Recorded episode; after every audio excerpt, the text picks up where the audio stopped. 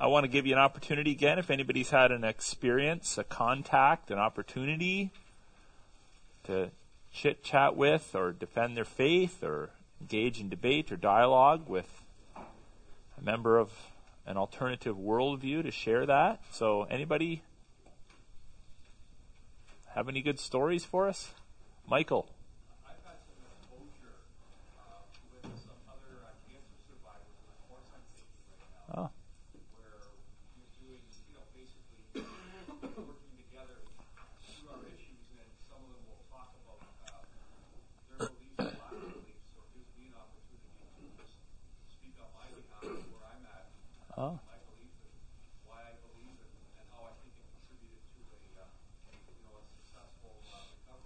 Okay, great.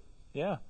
Well, that, yeah. Well, that, that raises a, that raises a good point, right? Instead of starting with theology or religion or God, you start with a life experience that you may hold in common with someone, and you move out from there. So that could be exposure to or part of a broken marriage, uh, an illness, um, maybe loss of a job, uh, a move, a difficult child. You got to be careful on this one. A difficult spouse.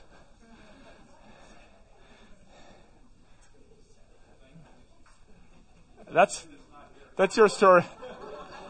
That's another. Actually, that's a, that's that's where Wendy generally starts. Yeah, and.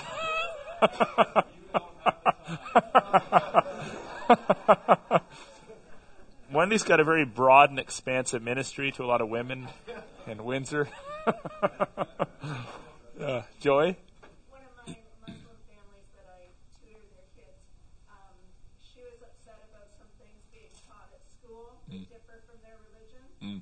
So I basically said, like, welcome to our world. But Yeah. as a Christian, we do, and it just led to a dialogue and some things that got a little farther than we've gotten before. Okay, good. I don't have a good story yet, but I hope it'll come. But focusing maybe on the commonalities? Yeah. Okay, very good. I think that's a, maybe something to think about at times as well, is that we, we tend, and, you know, it's, it's not a bad thing, but we do tend to debate and talk about the differences, but we, eh, because we are concerned about those issues, but we can also start with commonalities and then work our way out from there. And just as an example in my world, I find Catholic people uh, maybe not easy, but easier to talk with because there's there are in fact so many commonalities. There's some pretty significant differences too, but uh, there's there's so much that we already agree on. So you're already if you use sort of a track illustration, you're already over like ten hurdles. There's just a few more to go. And uh, so that's something to take into consideration too. Think about what are some commonalities, common experiences, common beliefs, and how can maybe that lead to, how can that be a conversation starter? Susie?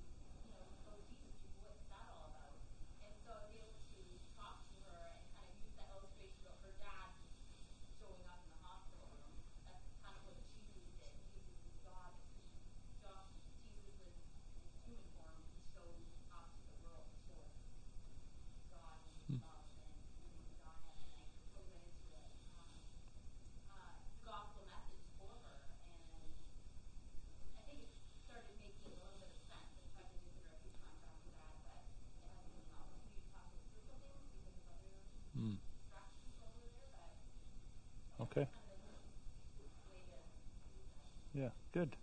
Excellent. It's always great when people ask the questions you want them to ask, like, so how do I get to heaven? Or tell me about Jesus. Really? Okay, I'll tell you. Sometimes we think we got to create the opportunities for the question, and sometimes we do, but other times the question's just asked. And it's like, this is too good to be true. Uh, mm, uh, I wasn't expecting you to ask. so, anyone else? Okay, Jill? I have a friend, she's a Roman Catholic, and she asked me if I'd ever read the Bible, except for dinner, and she always crosses herself before we eat. Oh, yeah. And so I asked her if she's actually praying or just crossing herself, and she said, no, I pray, and I pray all day. And so I said, well, I hope you pray for our dinners too. Julie and I had to pray for everyone. Oh, Anyway, so the, um, and then we got talking, and she said, have you ever read the Bible, the whole Bible? And I said, oh yeah, I've read the whole Bible. And she said, well, I don't ever get any of the Je- uh, Jeopardy questions when it's the Bible categories. So I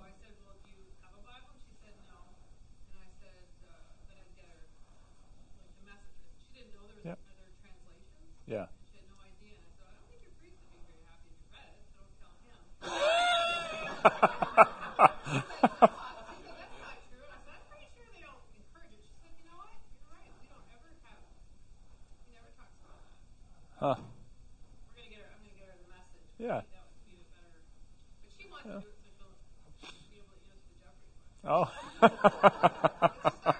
yeah. yeah.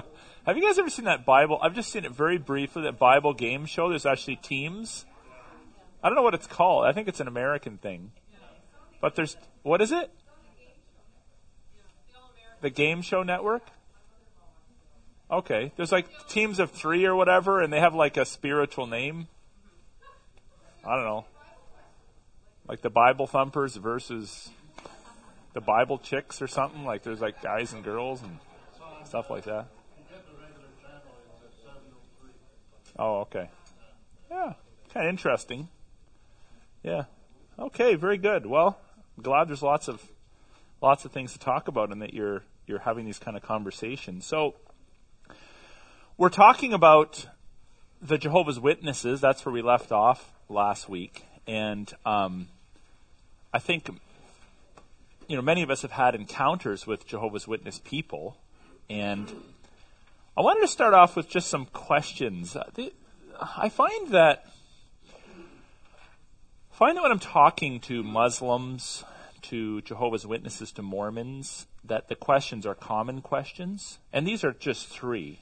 And I'm wondering if you've ever thought through why these tend to be the stumbling blocks. There may be others, but these tend to be the stumbling blocks to Jehovah's Witnesses in particular, Muslims, Mormons. Why do so many other faiths struggle with the Trinity, the deity of Christ, and this is justification by faith alone? Why do you think, have you ever thought about that? Why, why are these so difficult for people who share some of our beliefs but differ on other aspects to overcome or to believe in? Why, why these?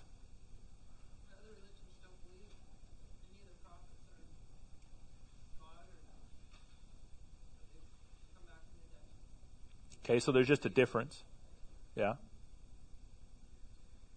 It is dis- it is distinct. This is a, this one you're talking about, right? That's a distinct belief if you compare it to other world religions.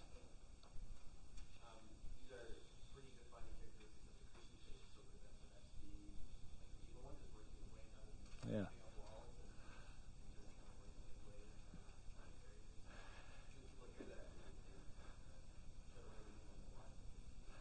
Yeah, that's a good point. I th- TJ, I think you might be onto something. If you think about these three doctrines and their implications, they're more than just what we believe to be good theology or stuff that is unique or different. They are these are doctrines that impact so many things.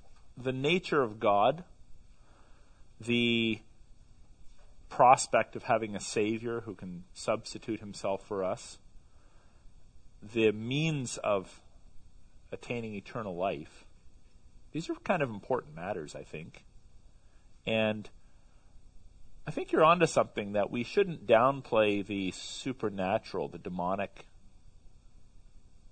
angle here that not that we want to spend a whole lot of time thinking this way, but if you were the devil and you had the opportunity to sort of throw a monkey wrench into the Christian faith, what are you going to pick on? You might employ a lot of different strategies. But if you can sort of strip Christianity of its fundamentals, rob it of its foundation, the whole thing comes down like a house of cards. So if you don't have a Savior that's divine, what's he doing on the cross? Just being a great moral example of self sacrifice? If you don't have a Savior who can justify people by faith, then you're back into works, which doesn't really make us that much different than anybody else. And if you don't have a God who's intrinsically relational, then how does that God have a relationship with you and me?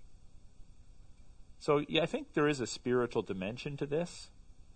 And that's why it shouldn't surprise us that many of the world religions that share elements of Christian theism, like Islam, like Mormonism, like Jehovah's Witnesses, will attack these three.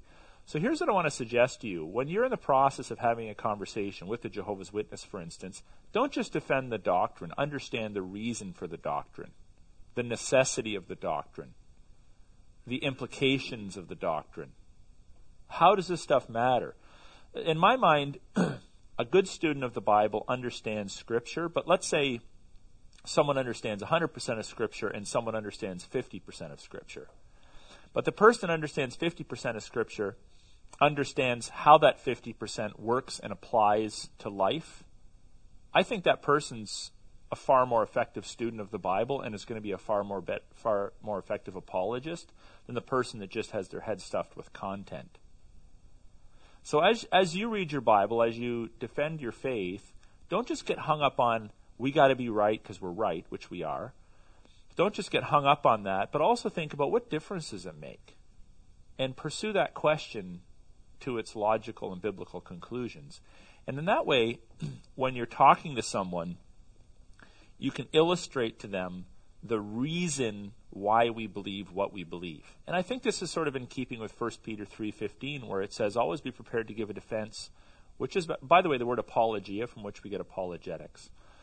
Always be prepared to give a defense or a reason for the hope that you have. And then of course the angle is but do so with gentleness and respect. So notice it's the reason and the hope. So there's a cerebral intellectual content angle, but there's also a hope. Well, the, I think that implies then, and of course the rest of Scripture would teach this, that what we believe has to trickle into our heads and, and into our hearts and affect our hope. So when I think about the doctrines of the, the doctrines of the Trinity, the deity of Christ, or justification by grace through faith alone, I know why they're important. And that's going to affect the way that I preach them and the way that I share them and articulate them and defend them with members of alternative worldviews. So just kind of keep that in mind. So we're talking about the Jehovah's Witnesses again. By the way, I just want to put another plug in for this. This is a great manual. It's called Charts of Cult, Sects, and Religious Movements. Mine's got a big coffee stain in the front. H. Wayne House. It's a Zondervan publication, and the neat thing about this book is it's in it's in chart form, so you don't have to read like chapter after dry chapter. And and what it does is it it sort of highlights like a number of uh, uh, cults and world. Re- this is a yeah. So this one's just pretty much just cults. There's another one he has that gets into Islam and Roman Catholicism stuff, but this deals with cults. So there's some that you're probably probably not going to encounter Christadelphians, they're around, but they're rare. I think it's if you're driving up the number 11 highway way up near Huntsville, there's a, isn't there a Christadelphian church on the left hand side of the road? There is, Joy. I, I think that's the only one I've ever seen, but there's a small group. And there's, there's others like uh, the Family Children of God, the Alamo Christian Ministries. I've never even met people from most of these cults. But then the biggies are the ones that I've highlighted, at least most of them.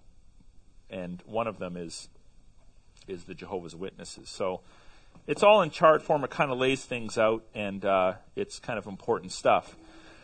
Now, um, just back to the notes for a few minutes, and then we'll get back into this. I've I've noted we talked a little bit about the New World Translation last week, and I wanted to talk a little bit more about that. And I gave you the example from John one one, where the Jehovah's Witnesses have chosen to disregard rules that apply to the Greek language in order to promote a certain doctrinal angle on the deity lack of deity of Christ. And just for information's sake, I wanted to actually introduce you to a list of six names. And these are the six names, these are the six fellows that had a role in the translation. I'm going to put that in quotes of the New World Translation. And from a purely academic perspective, from a purely scholastic perspective, they don't they are not qualified to be translating from Koine Greek into English. And so you have their names there. Franz Frederick, he, he was probably the only person to actually translate. We're just assuming this because he's the only guy that has any training at all in Greek. He was a liberal arts student at the University of Cincinnati. He had 21 semester hours of classical Greek. Now, I am not a Greek scholar by any stretch but I have some basic competencies in Greek, and I think I have about 29 credit hours in Greek. And I wouldn't feel comfortable sitting down and coming up with my own translation of the Bible. And I have training in Koine Greek, which is actually the Greek of the New Testament. This guy has training in a Greek that came before, a form of Greek that came before the, the Koine Greek of the, of the world of Christ. And he partially completed a two two hour survey course in biblical Greek in his junior year, which uh, in Bible colleges and seminaries, a full semester course is three hours, and that's just getting you started. And then he was self taught in Spanish, Biblical, Hebrew, and Aramaic. So he, he probably had some linguistic abilities, but the point being is that I would be pretty confident to say that no translator has ever been allowed on any major translation of the Bible with that pitiful of a resume. And in addition to that, uh, this might be a helpful point for you that all the major translations that are translated in our world today are done by committee, meaning there are multiple personalities involved, cross cross referencing, cross checking. It's not just they grab one guy and say, come up with the ESV or come up with the NIV or that's not how it works. I mean, this is a serious uh, scholastic task. And then we have a guy by the name of George Gag- uh, no training in biblical language. He was a Turkish national who knew modern Greek. Well, that means he basically knows the alphabet because the alphabet hasn't changed. And there would be a few grammatical similarities, probably a little bit of vocabulary, but 101 changes. Think about how much English has changed since the King James Version of 1611, which we don't even have, by the way. We have a, uh, the King James today is, I think, something like from 18 something. It's been upgraded. But think about how English has changed in a couple hundred years. Well, this is like 2,000 years, 1,900 years removed from biblical Greek. So you can imagine how much it's changed. And then we have three, four more people who had no training in biblical languages. One guy uh, majored in mechanical engineering for three years before dropping out. So the point is, is that uh, you're on you're on kind of slippery ground if you're trying to promote a translation of the Bible. Frankly, a translation of any sort from one language to the next, if you don't have the academic credentials, or especially when you're translating from a dead language into a into a living language. So it's not like, okay, you, you two speak Spanish. It's your first language. You're translating into English. It's not the same. We're talking about translating from a dead language that's 2,000 years old into a modern language. You've got to have some competencies and capabilities beyond this.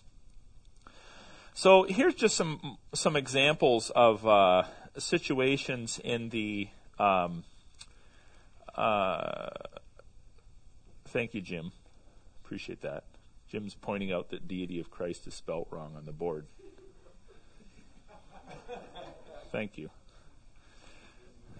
Noted. so I wonder what my ringer's going off for. Um, so here are some examples of erroneous translation examples. Technology, eh?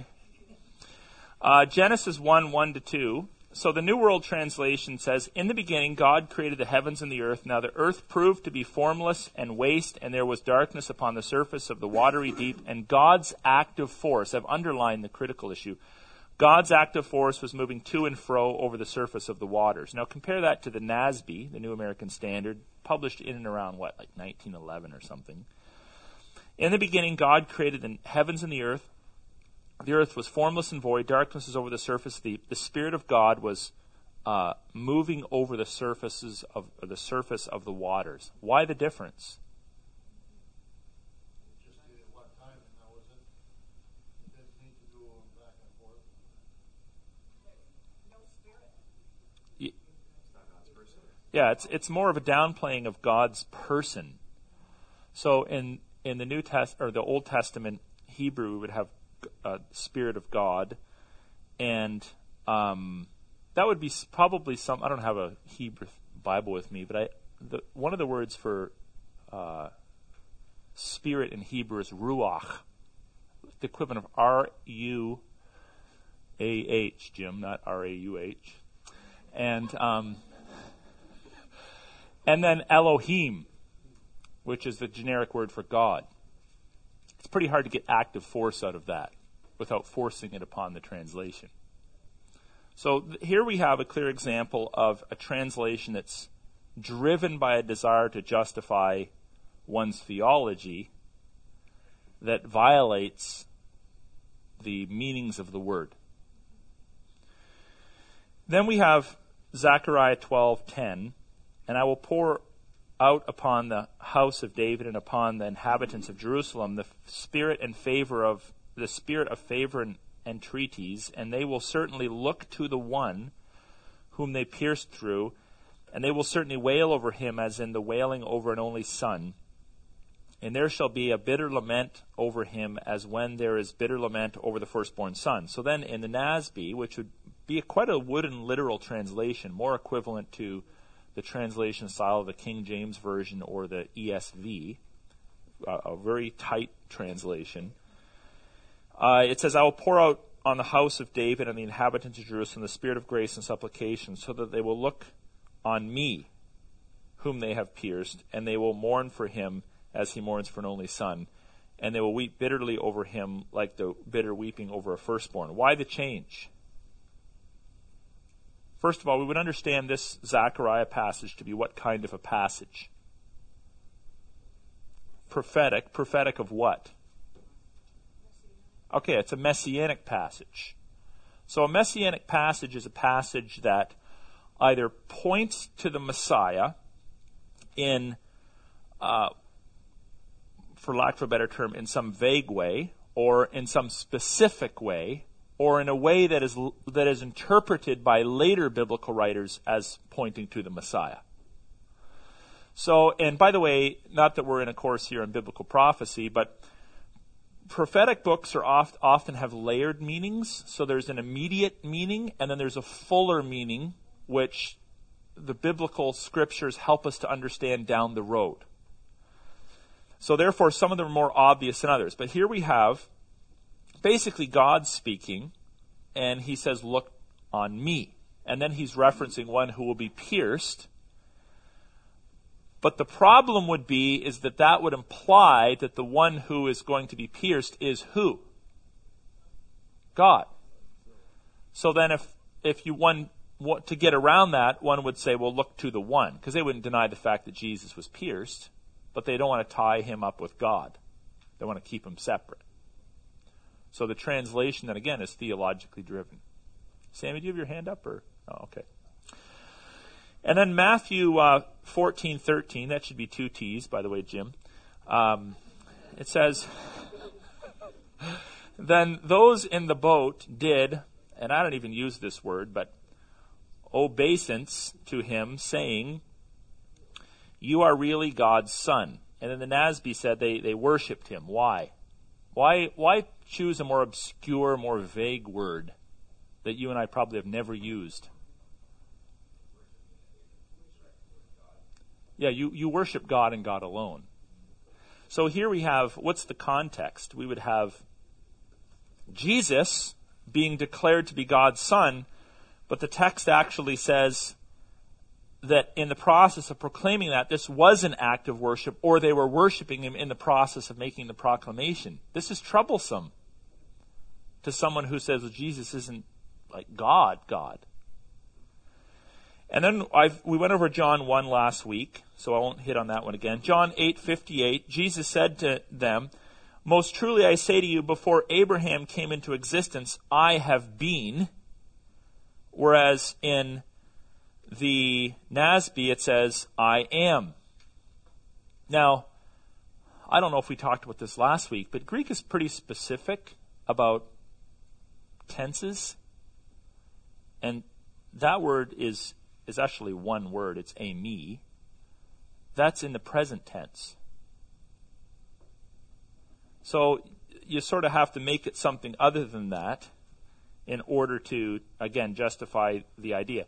So that Jesus isn't God. Why?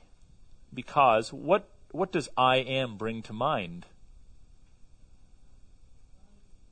God's descriptions of himself in the Hebrew scriptures as the ever existent one. And I, I kind of like to think about this. Like if, why, why does God, have you ever thought about why God describes himself as the I am?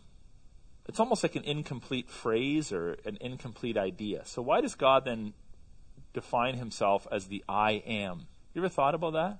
What does that mean? Tell us. well, I want to get you thinking about this a little bit first. Now, they how do you describe him? Like he's self-existent, but you can't say I am something else because it's Yeah. Yeah. Or, I mean, he can say, I am love or I am merciful, but he doesn't need to. So it's interesting that you think about this. Everything else needs some adjective or description attached to them to hem in and define who they are. But God can just say, I am. I just am. I don't need to be defined by comparison or contrast. Now, he does define himself, of course, as loving and gracious and merciful, but he can also just say, I am. And you're like, well, I am what? I just am. So there's a sense in which I think there's an idea here that he doesn't need to tie himself into anyone else or compare himself to anyone else. But the second dimension of this is this idea of, of eternal, et- eternality. He just exists in the present tense all the time. He just is. So we tend to define ourselves in light of time, right? I was this, I am this, I will be this. But God can just say, I, I am. I, I am the eternally existent one, is kind of the implication of it. Did you have something you wanted to add to that, Joe? Or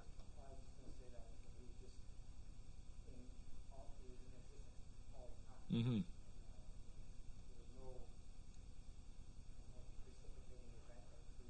Mm. Yeah.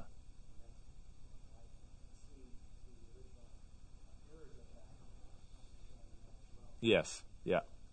Good. Read.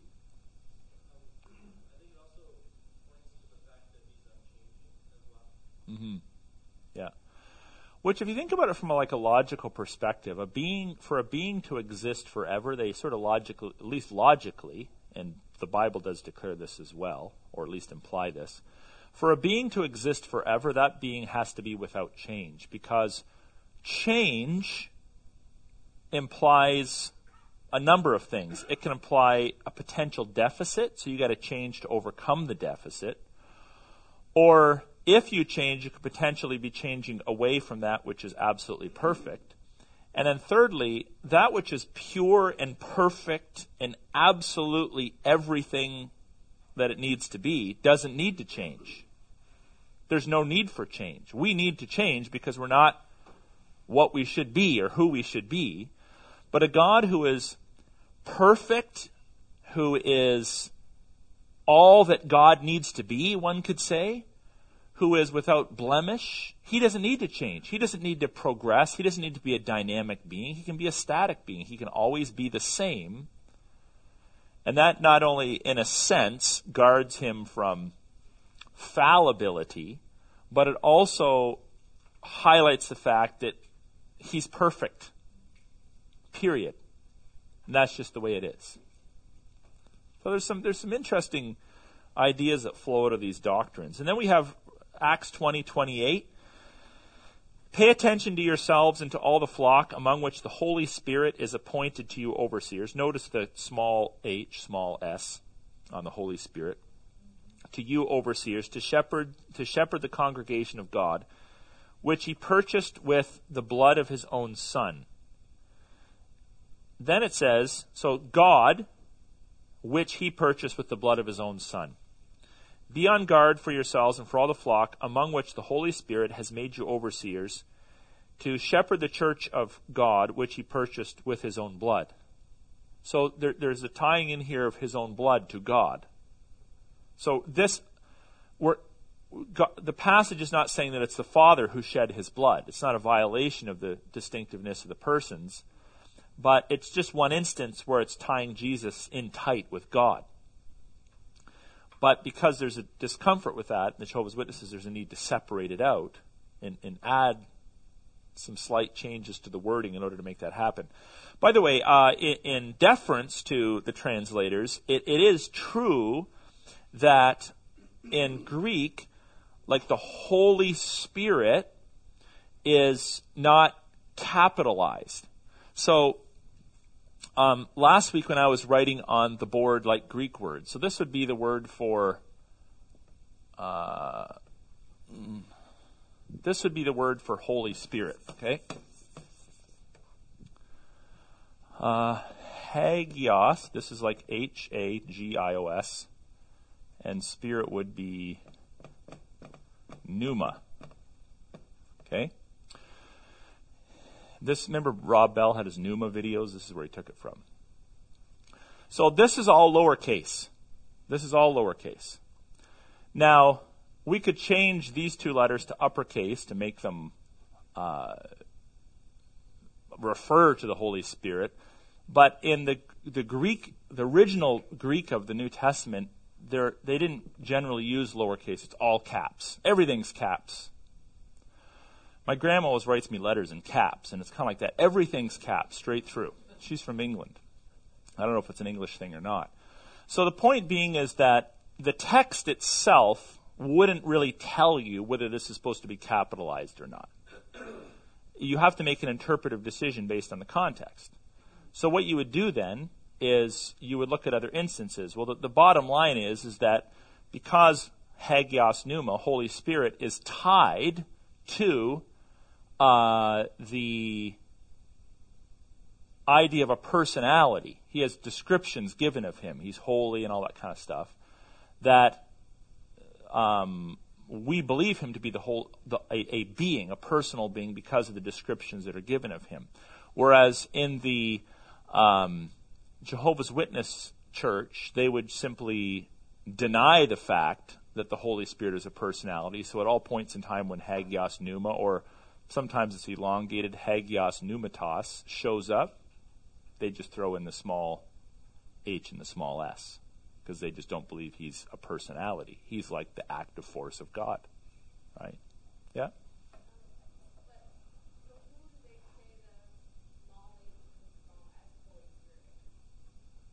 Okay, so a rough analogy would be if someone was smoking here in the front row, it'd be easier to illustrate because there'd be smoke coming up. But we didn't allow that. This is a Baptist church, not a CRC church. And um, so, at the risk of seeming blasphemous, let's say I'm God. Okay? And I wave my hand, and you could see, let's say you could see the air, and I move the air. Like you'd see the smoke kind of, whatever, be displaced or move around. That's their understanding of the Holy Spirit. So as God moves and works, the, the, the force that emanates from his movements is the Holy Spirit. So he's not a person, he's not a being, he's the force that, em, that emanates from the movements of God.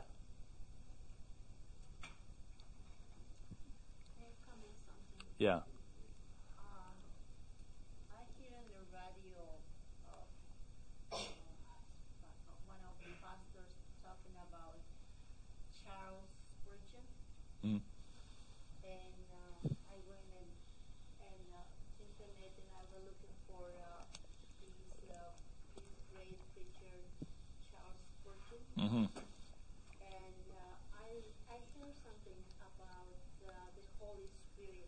Oh. His preaching, he preached a lot about the Holy Spirit. Okay.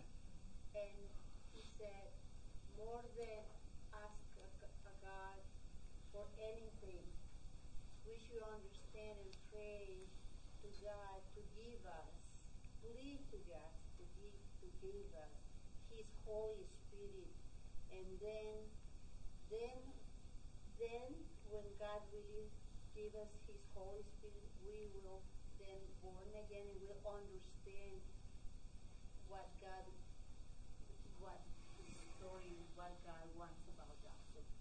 Hmm. uh, Hmm. I was very impressed when I that.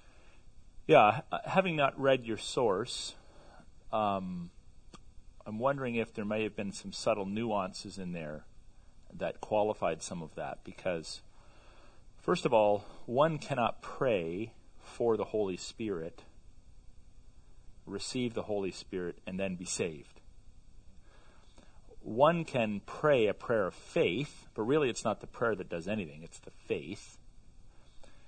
And God can save that person, and then that person will receive the Holy Spirit. So there's no instance in the New Testament where a, an unbeliever prays for the Holy Spirit, receives the Holy Spirit, and then is saved. The Holy Spirit is the, this is bad language, but the conversion tool that God uses to regenerate the unregenerate. And the Holy Spirit then enters into us, and He's God's down payment, security for our eternal life. He's the presence of God within us, and we do get Him. And by the way, in distinction from charismatics, I believe that we get the fullness of the Spirit at the moment of conversion. The full presence of the Spirit resides in us at the moment of our conversion. This is called the baptism of the Holy Spirit. So Paul in 1 Corinthians said, For we were all once baptized in the Holy Spirit. He's talking to the whole church. At Pentecost, we have instances where people were believers and had not yet received the Holy Spirit. So the Holy Spirit's, in a sense, moving around because now the Holy Spirit is sort of out and about indwelling people. So there are uh, believers that are not yet indwelt. But after Acts, the paradigm seems to be that one receives the Holy Spirit at the moment of one's conversion. And then we talk about the fullness of the Spirit. So the fullness of the Spirit is something that, frankly, comes and goes depending on the degree to which we are um, allowing God to take up full residence and lordship in our lives. So I know the Holy Spirit's a spirit, but if we think of it spatially, the Holy Spirit's in us regardless. But, you know, there may be times when we're only filled up with Him to hear, and other times to hear, and other times to our kneecaps, in the sense that if we're not living our lives in submission to the Holy Spirit of God, that we are less filled with Him. It doesn't mean that He's somehow been divided up and part of Him has left, and only a quarter of Him or a tenth of Him is behind. But there's a sense in which the fullness of the Spirit is, on one hand, once and for all, but there's, in, in, when it comes to sal- the salvation experience, but there's also a sense in which the fullness of the Spirit, when it's tied to sanctification of the doctrine of spiritual growth, goes up and down depending on the degree to which you've surrendered to Him. Now, in contrast to that, there are some that would teach that one needs to pray subsequent to their salvation for a second baptism or a second installment of the Holy Spirit. I don't see that in Scripture. I see it in Acts. Of course, I see it in Acts. But that's because these people didn't have the Holy Spirit yet, because Pentecost hadn't yet happened. I don't see it outside of Acts. So you're reading Acts, it's a description of life in the early church. It's not a prescription for how things work through all of time. So, yeah. Yes, Dela? Okay, if the Holy Spirit is involved dwelling in us all the time, Mhm. but then it comes and goes according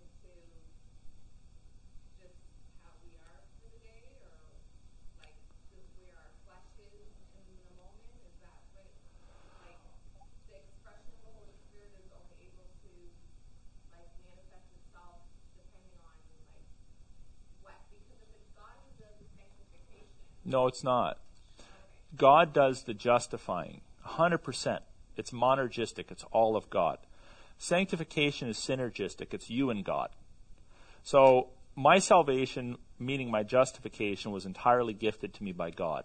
My sanctification is me and God working in tandem. So I'm being convicted, I'm being taught, I'm being encouraged, I'm getting a slap upside the back of the head, I'm getting a hug from God, depending on what I need. And then I'm in a position to respond to that. Am I going to say, forget you, I'm doing my own thing today? Or I'm going to respond to your encouragement, or I'm going to respond to your rebuke. So it, it almost sounds at first blush to be um, not evangelical to say that, but in fact, historically, that's what evangelicals have taught that justification is all of God, but the process of sanctification, which is growth in Christ likeness, is it's God and, and us in partnership, specifically the Holy Spirit of God. So it's it's kind of like um, Trevor's your husband, he's your spiritual head. One day you may actually be letting him be your spiritual head completely.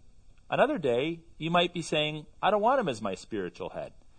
Well, it doesn't mean he's not. Positionally, he still is. He's still in the house, he's still there, he's still your spiritual head. But you may or may not be allowing him to function that way. So the Holy Spirit of God is once for all. He doesn't come and go. He takes up full residency in our lives, but there's a sense in which sometimes he's our boss with a capital B, and sometimes we've reduced him to a small b and said, you know, I don't really I don't really want you to take control of my life today. And we call that sin, rebellion, that kind of thing.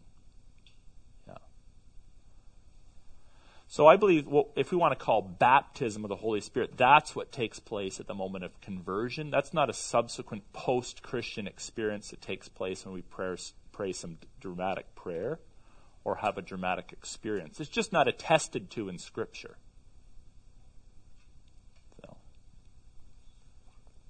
Okay. So now we have Colossians 1 16 to 17. Because by means of him all other things were created in heaven, heavens and upon the earth, and things visible and things invisible, no matter whether they are thrones or lordships or governments or authorities, all other things have been created through him and for him. Also, he is before all other things, and by means of all other things uh, were made to exist. So obviously, we have a lot of others there. And the NASB simply says, For by him all things were created, both in heaven and on earth, visible and invisible, whether thrones or dominions or rulers or authorities, all things have been created through him and for him. He is before all things, and in him all things hold together. What's the difference? What's the difference? We, we, we see the difference in, in words, but what's the difference? It's pretty, uh, vague when they say other things. It could mean, uh, you know, it doesn't, uh, it's not defined there. You know, and when you say other, that means, uh, hey, that could be anything else. Okay.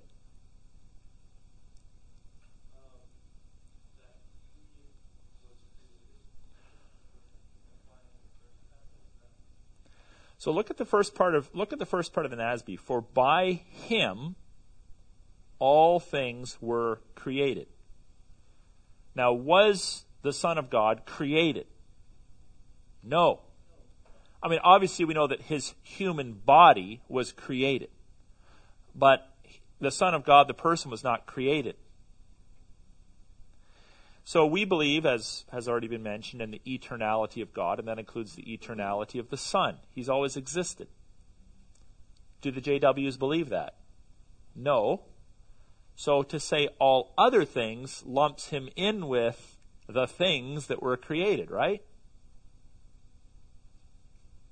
Does that make sense to you? So it's, in a sense, it's an attempt to bring him into the created order. So he's somehow involved in it, but he's also just one of the boys, so to speak.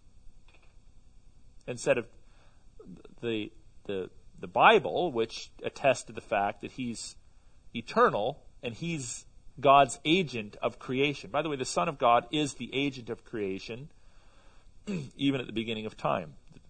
John tells us this. Genesis, based upon Genesis, the Word of God It's the, the Word of God, what we would call the divine Logos, the pre incarnate Son who's speaking the world into existence. God spoke, and there's a Son. Spoke, and there's fish. This is the second person of the triunity of God doing what he does. He creates. And then we have Titus 2:13. While we wait for the happy hope and glorious manifestation of the great God and of the Savior of us, Jesus Christ or Christ Jesus. And then Nasby, looking for the blessed hope and appearing of our great God and Savior, Christ Jesus. So again, there's an attempt here to do what? Separate Christ from any reference to God, worship, divinity, and to lump him in with creation, that which is finite, limited in some way, shape, or form. So I wanted to share those examples with you because they, they do sort of you know bring bring to light the the the clear attempts in this translation to support kind of put a buttress up against the doctrines of the, the Watchtower Society instead of allowing the doctrines of Scripture to affect and leak out into the church and affect the doctrines of the church. And this is why it's a cult, a spurious faith. So, a little bit more on Jehovah's Witness teaching. Uh, they here are their allegations against us. The Trinity is not a true doctrine. Uh, Trinitarians believe in three gods. I told you last week that gets me a little upset. The Christian doctrine of the Trinity was borrowed from ancient paganism. Satan originated the doctrine of the Trinity. Jesus Christ, before becoming a man, was Michael the Archangel, the first and greatest creation of Jehovah God. So here is the source material for that. Uh, Christ was first of God's creation. This is from Jehovah's Witnesses in the 20th century, 1979. Uh, he, the Word, was created before all the other sons of God, small case sons of God, and meaning the angels, and that he is the only one who was directly created by God. So the idea is God, God creates this mega angel, and then I guess he would create the other angels. The Son of God was known as Michael before he came to earth. So those are um, statements out of the Watchtower uh, Society. And then we have the idea that Jesus was a spokesman for God before his birth. It says that um, he served in heaven as one who spoke for God. That's in a publication called You Can Live Forever in Paradise on Earth, 1982, not that long ago. They believe that while on earth Jesus was not God, only a perfect man. So kind of a kind of like a um, like an, an example of morality rather than a savior. So if you want to know what it means to be fully human, live like Jesus, but he's not going to save you from anything. After Jesus died, he was resurrected with his original identity as Michael the Archangel restored. So he's Michael before his incarnation, he's back to Michael afterwards. So it says in, in that same publication I mentioned, read carefully the following Bible account. War broke out, bro, broke out in heaven. Michael, who was the resurrected Jesus Christ, and his angels battled with the dragon. Now, interestingly, Michael on his own authority was unable to rebuke Satan in Jude 9. Uh, yet in Mark 9:25, Jesus himself, while in a lower state as man, rebukes Satan. So, what does that say? This is, Jesus is something more than an angel. Uh, Hebrews 2:5 says an angel can't rule the world. And yet in Luke 1, 32 to 33 and Revelation 19, 16, it, it portrays Christ as the one who will reign supreme. Thus, Jesus and Michael can't be the same being. Says Jesus is, they would say Jesus is not the Almighty God. Jesus is a God in the sense that he's lesser than Jehovah, Jehovah God. So that's kind of an interesting thing to say because, um, you know, they'd be quite opposed to polytheism, but in some ways, they're sort of giving a tip of the hat to polytheism by saying, well, there's sort of a great God and you know, maybe a lesser God as well. Uh, a couple more things about the, the nature of Christ. Uh, Jesus was equal with the perfect Adam. Jesus did not become the Christ until he was baptized. Jesus was not immortal before he was resurrected. So even Jesus as the Messiah, that was sort of like something that was given to him at his baptism, but not prior to that. Now it's true that the the installation or the manifestation of Christ as the Messiah or the anointed one did happen at his baptism. So that's kind of when he put the flag on the pole and hiked it up the pole for everyone to see. But it's not like somehow he became something that he wasn't previously. He was declaring it through his baptism and subsequent ministry. Um, Holy Spirit's God's active force, not a personal being. Through this force, God accomplishes his purposes. So we've already sort of commented on that. Um, a lot of other stuff we could talk about. Jesus' death paid for Adam's sin only, not for the sins of all humanity. So that's kind of an interesting thing. So here's some quotations. Uh, he, God, could not set aside the judgment that he had entered against Adam. He could, however, be consistent by permitting another to pay the debt of Adam and thereby to open the way for Adam and his offspring to be released from sin and death. Or further down, to redeem or ransom man from the grave means that God will provide a means of satisfaction of judgment against Adam. And yet we know from the scriptures that Jesus is dying for the sins of the world. Right?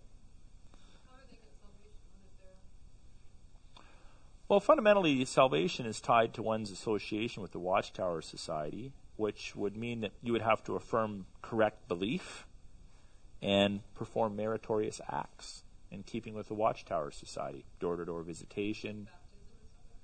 Mm, I don't think so. Did I ever tell you I went to a Jehovah's Witness service?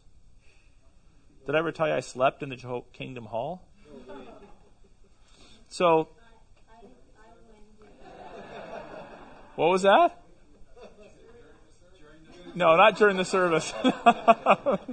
okay, let me tell the story. So, I go to Bible college. My first year after Bible college, I needed a summer job. I start calling through the yellow pages. Uh, Ridsdale Services in Komoka hires me. I show up. I think I got the job because he found out I was a Bible college student. He was an elder in the Kingdom Hall, probably looking for someone to debate. So we used to refinish concrete around pools and stuff. And I was living in London at the time, and we had to do a job in Windsor for a week. So we come down to Windsor, and uh, the whole week I worked with three Kingdom Hall elders.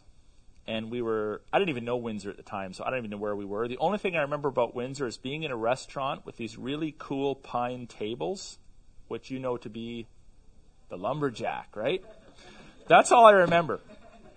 But we were out in the county someplace refinishing a pool around a deck, and they uh, it was kind of an interesting experience because literally I'm like 19 years old, and these guys I don't know they looked like they were 80, they were probably like 35, and these three guys are sitting there every night like debating me, right? And it was a lot of fun. I just pretended to know more than I actually did, and. Uh, so we'd have we'd have these debates back and forth, and I actually had brought along some material. I, I brought along some copies of the Watchtower that I found in a, a publication by a guy named Bill Cetnar that was an ex-Watchtower guy.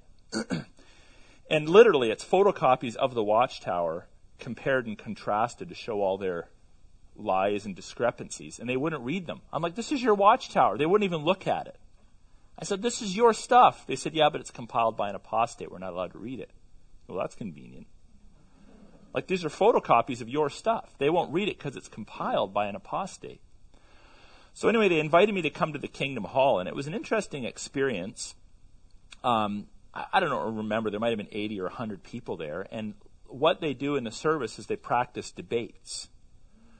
So for the guys, the guy, if I remember correctly, would get up and he would debate the congregation, or at least share his faith like in practice form with us.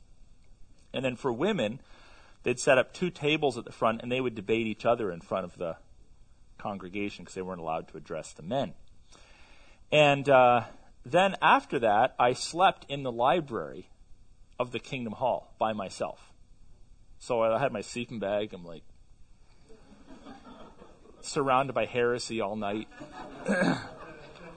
and it, it was an interesting experience. I mean, who, who else do you know that can say they slept in the library of the Kingdom Hall, right? Well, I did. So anyway, you had an experience you wanted to share? Yeah, I just wanted to mention that I, I studied with them for one year. Hmm. When I came um to Yeah. I I became some Catholic, Yeah. I, uh, I became Christian in Mexico, but I didn't start like really studying Christian, reading my Bible regularly. Yeah. And then when I came to Canada, um, I, I, I came by myself. I had like no friends, and they. One time I prayed, Lord, I really want to know you. And guys just knocked on my door, and uh, they speak Spanish, and they were very kind. We were friends, and uh, Yeah. this couple, and, and they invited me to learn, and I thought, you know what? I told, I wanted to learn with you for one year Hmm. because I don't know, I am not sure. Like I don't want to be like a Catholic. Yeah. Like I don't know nothing much about Christianity. Right. And you guys are coming, and I'm looking for God. Really, Yeah. Really need God. But they said, well, we are, we are. And they, what? Okay. So every week they went to go twice a week, pick me up on Sundays, and go over there.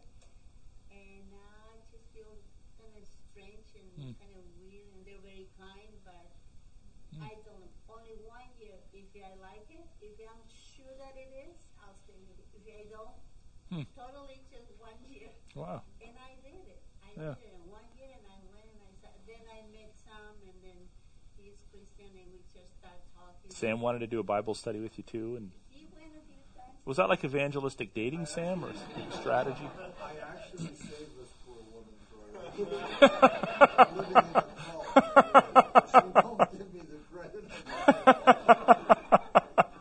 But I, I, I have been to a, uh, to the Kingdom Hall and, and been to, to their services. and Yeah. things. Yeah. And When you were in it, was there the debates too? Do you remember? This is gonna sound terrible. I, I don't remember exactly what went on. I, You were the guy sleeping in the service. Yeah. I may have been sleeping right in the chair. for the most part of it. He was dating with me. What he done with me? I know why. Fascinated with me. Just, Yeah. His eyes weren't at the front. I start remembering what was happening. Remember, I was, I told you all the time, this is a cult. These people are nuts. This is a cult. But they're very nice. I mean, they're. Oh, that's great. Yeah. She's stronger than me. I went just two times. I couldn't anymore Did you go in Venezuela or here? in Montreal. Oh, really? Oh, interesting. I, is it true? I think I've heard this, but is it true that the Jehovah's Witnesses do tend to target immigrants? Oh, and they're vulnerable alone Yeah. in their new country. They know Yeah. nobody, so like Yeah. And the language barrier, you might not be able to pick up on the subtle differences, even if in your situation you've been exposed to biblical Christianity. But if we're talking about God as essence and person, you know, because of undeveloped language skills, that might be kind of confusing as well, right?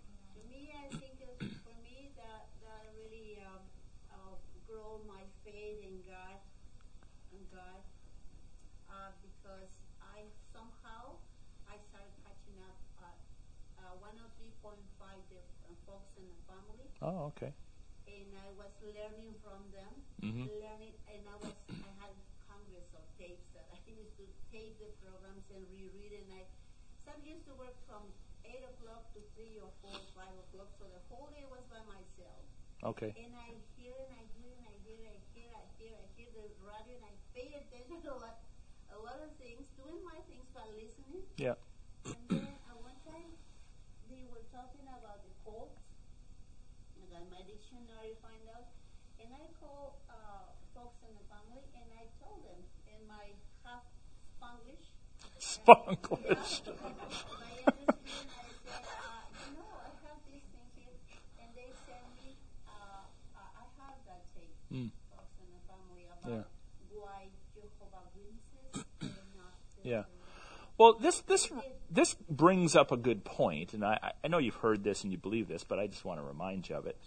Is that we all need to study our Bibles because I could be the biggest liar you ever met, and you just don't know until you compare what I say to Scripture.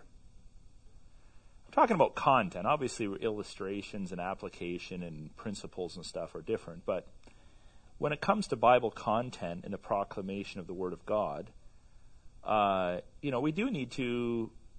I'm not saying we go into church when everyone preaches, we're like all weirded out, wondering like, is this person leading us down the garden path? But there is a sense in which we have to be, without being critical, critical thinkers. And listen to what we're saying, compare that to the Word of God, and challenge or encourage. Uh, me and others, if we're off track, to get back on track, right? So this is a this is a good reminder. It's not just that we pull out our Bibles and we're with Jehovah's Witnesses. We should kind of have our Bibles out a little more often than that, even in our own churches. Yeah, yeah. So what what is uh, what is uh, Christ doing? Someone asked. I think someone asked about Jill, you asked about salvation. By clearing away the penalty of Adam's sin. So we believe in original sin, right? That Adam did something to the human race. It wasn't like his sin was original. It was that it was the original sin, and now we call it original sin, which corrupts us all. He's our federal head, our seminal head, meaning that we're tied to him as our representative, we're tied to him genetically as human beings. And he plunged all of us into sin as a result of his sin. So, all of us have a sin problem, and we believe that through the second Adam, Christ, that sin problem can be resolved. In the Kingdom Hall, they would teach that by clearing away the penalty of Adam's sin, Christ opens the way, in brackets, gives the opportunity to work for salvation. So, a couple quotes Watchtower, August 72. It is for the reward of eternal life that every last person on earth should now be working. Are you? to get one's name written in the book of life will depend upon one's works, whether they are the fulfillment of God's will, whether they are in fulfillment of God's will and approved by his judge and king. That's Watchtower 1947. Jesus Christ identified a first requirement when he said in prayer, This means everlasting life. They're taking in knowledge of you.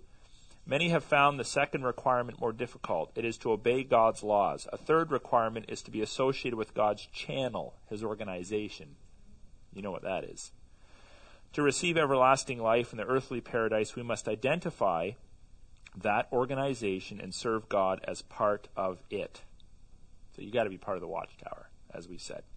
The fourth requirement requires that prospective requires that prospective subjects of his kingdom support his government by loyally advocating his kingdom rule to others. That is preaching door to door.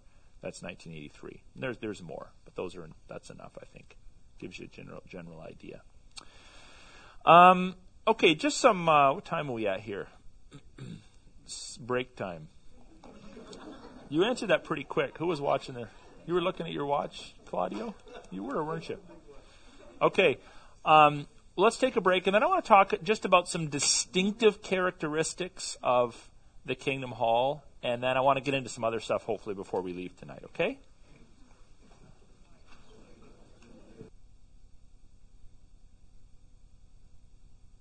All right. Thanks, by the way, to whoever's bringing all these great snacks, and to Ruth for making our coffee. Who bought? Who brought the uh, brownies? All right. Who brought the? I think it was cheesecake, but I was nervous about. I was nervous about having any because I, went take too long. Who brought the cookies? Did you bring the cookies? You did. Okay. Well, thank you, everybody. Keep up the good work.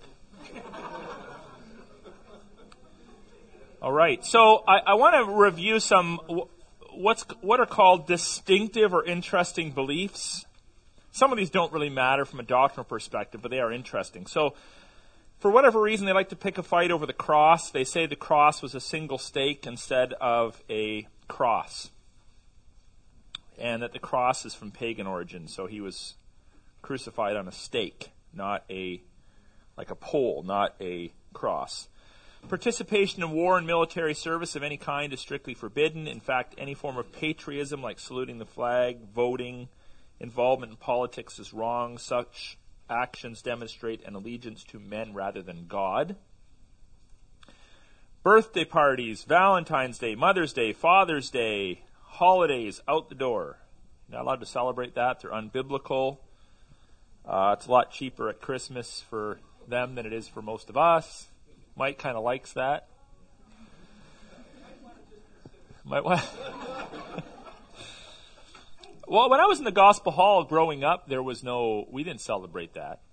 I don't remember if we celebrated birthdays, to be honest, but the first time I think I had a Christmas tree in my house, I was probably, I don't know, like nine or ten. It just wasn't allowed. I didn't even really know it existed, to be honest, for whatever reason. Blood transfusions for adults and children are strictly prohibited. So they tie this into like the idea in the Old Testament of not eating the blood of animals, and somehow there's, I think it's quite a logical leap into you can't have blood transfusions either. So sometimes you hear stories of children that need blood transfusions that are dying, and there's debates in courts because the parents are like, no, they're not allowed to have it, and you know, well, how can you say that for a kid? And there's, all, there's sometimes you hear those kinds of stories, and that, that's where it comes from. It's their beliefs. They believe that Christ returned visibly in 1914 and began setting up his kingdom. Part of the sign of his presence was the start of World War One. And there's been a number of different prophecies as to when he's going to come back, and they keep pushing the date forward because it keeps changing. Uh, Jehovah's Witnesses consider themselves God's prophets on earth. They've made numerous false prophecies, most of them dealing with the end of the world, which is kind of typical. Everyone's all gets all hung up on the end of the world. So those are just some like distinctive characteristics or qualities among kingdom hallers that you know they might bring up on occasion. Yep, Jerry.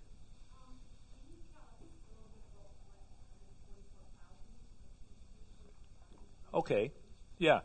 I remember asking that question. So this is like 20 years old now. I might be a little foggy on it, but best as I understand and recollect, they believed at one point in time that there would be 144,000 elect that would have like a special place within the kingdom of God. When that number was surpassed, because they grew beyond that, then it became something different. So it became, let's say we were a kingdom hall. There may be a person among us, let's say Gary, that has some sort of a mystical encounter with God or some sort of a spiritual experience, and he believes, he comes to believe that he's one of 144,000 Jehovah's Witnesses throughout time from all over the world that will have some sort of a special status or place in the kingdom of God.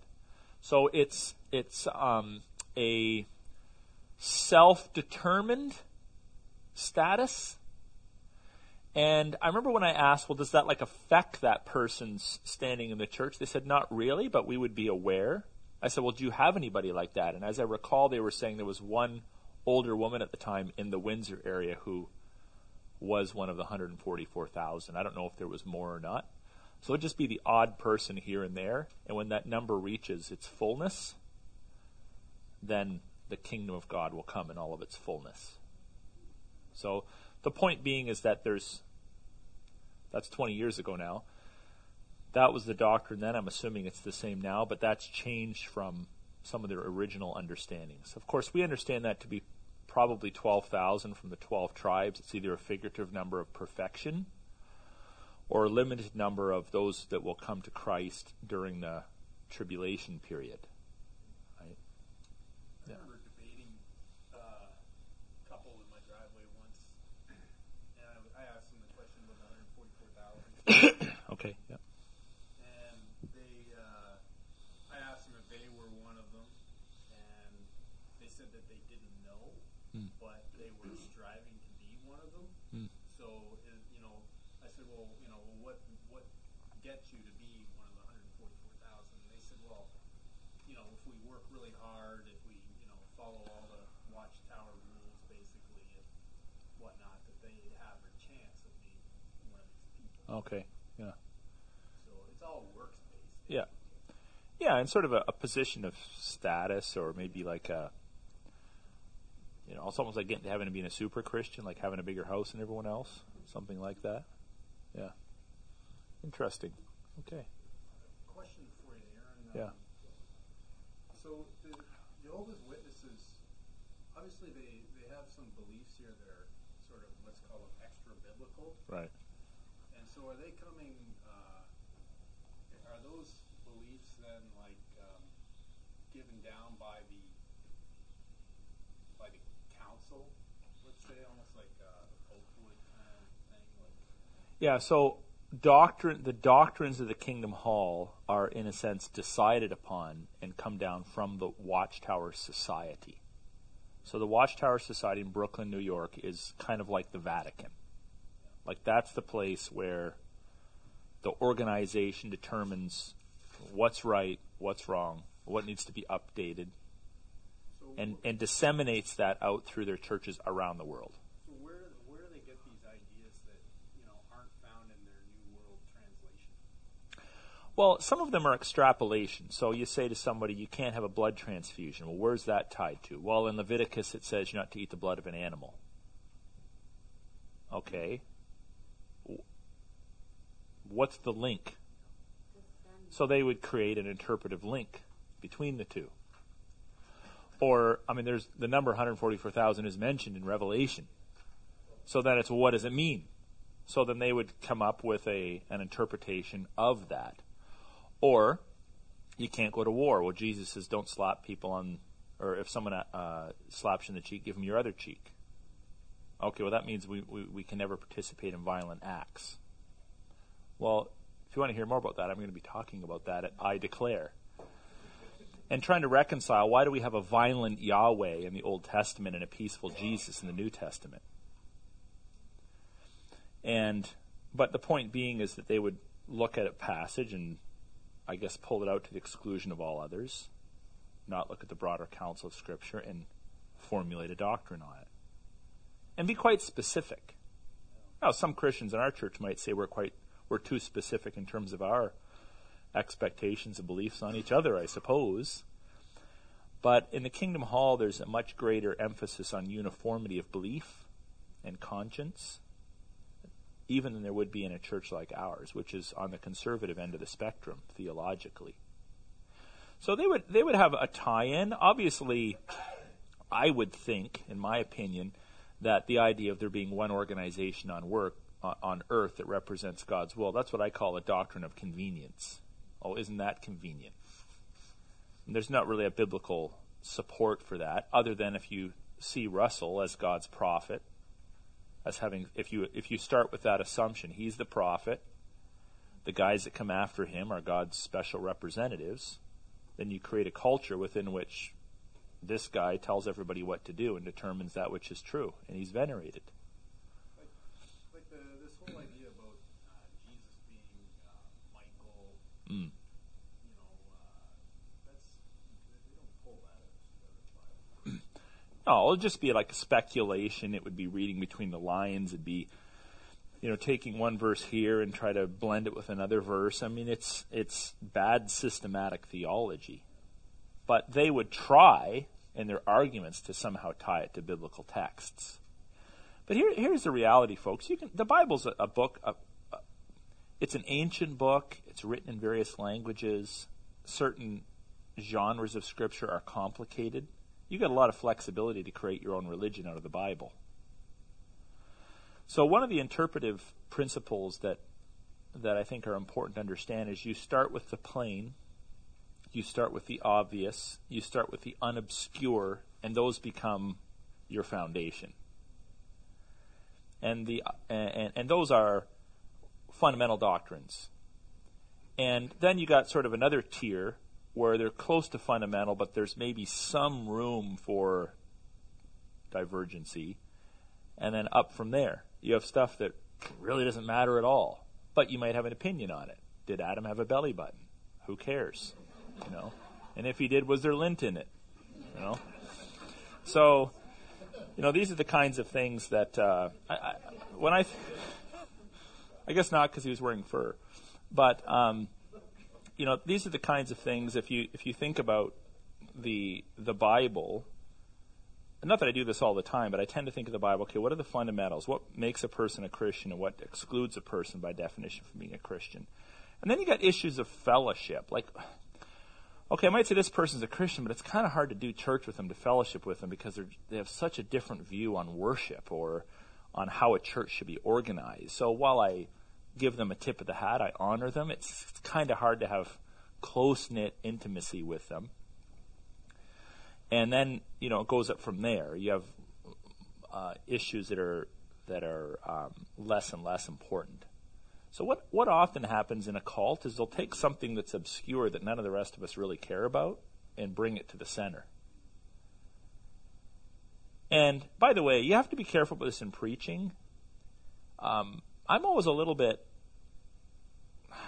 I'm always a little bit cautious around people who are finding all these things in the Bible that no one else has found. Like it's kind of exciting for them, I guess, but they're finding stuff there that I don't think anyone else is even thinking about that. And they like focus on it. I think it was in um I think it's in Esther where the king issues a decree and it says the king's issued and the, the king issues a decree or a decree is issued in the king's name. I think it's the first chapter. I had a guy once try to argue that that's why the King James Version is the superior Bible because it's issued in the king's name. And if the if if a decree is issued in the king's name, it's a more authoritative. I'm thinking, dude, I don't even, I don't see the tie in there at all. But this was like a big deal for him. So. One more question. Um, before the Watchtower Society began, what do they believe uh, that everybody before then? Um, like, how, how, how did they gain favor with God or have get eternal life and salvation? So most movements like this would say something along these lines that Jesus taught and preached and he had a followership, but over the course of time that was lost. There may or may not have been a remnant that existed. Maybe true Christianity completely died out prior to Russell. Maybe there was a remnant existing someplace in the world. And Russell's part of what's called a rest- restoration movement, which was quite popular in the 1800s. Different people saying, we're trying to restore original Christi- Christianity to its original flavor. The reason why I think historically we see a lot of that in North America, because that was the pioneering mindset. This is an opportunity to start afresh. We can break from the Anglican Church, the Presbyterian Church of Scotland, the Mennonite Church of Holland, whatever it might be, or of Germany, right? So you got all these sort of new thinkers, people who believe in democracy and freedom, and it's their opportunity to look at the Bible through fresh eyes.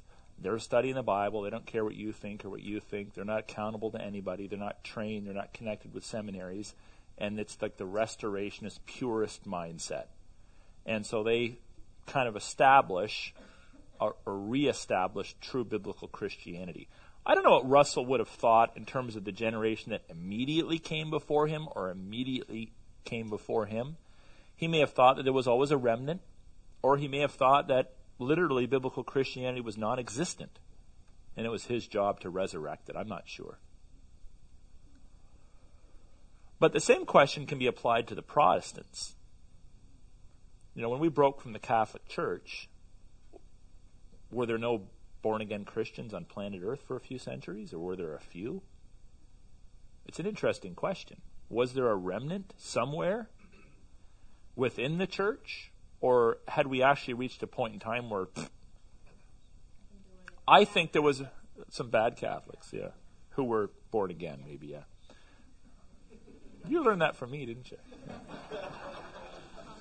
So, so, um, I would tend to think there's always been a remnant, cause, and I would just base it on Jesus' statement: "The gates of hell won't prevail against His church." So, you know, maybe that just means at the end game, the gates of hell won't prevail, but it also could mean that there will always be a remnant, someplace, somehow, of born again, what we would call born again believers.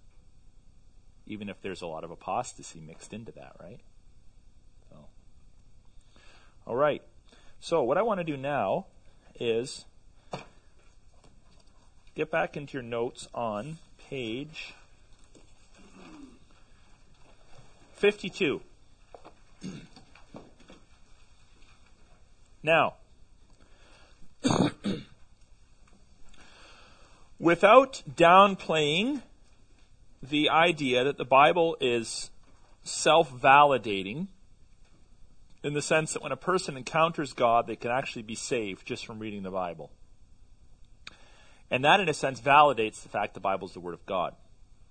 Without neglecting that spiritual dimension, I want to provide you with some arguments, or maybe better said, some proofs or some background to why we can look at the Bible. So now we're talking about the reliability of Scripture and believe that the Bible documents are reliable and accurate historical records. So what we're not saying here is that we're, we got proof now that it's the Word of God. But before we get to discussions about the Word of God, we'd want to at least agree or share with people that the, the book that we call the Bible, it's not some book that's been monkeyed around with and changed and twisted and rewritten and thrown out and pulled out of the recycling bin. No, there's actually some historical continuity to it.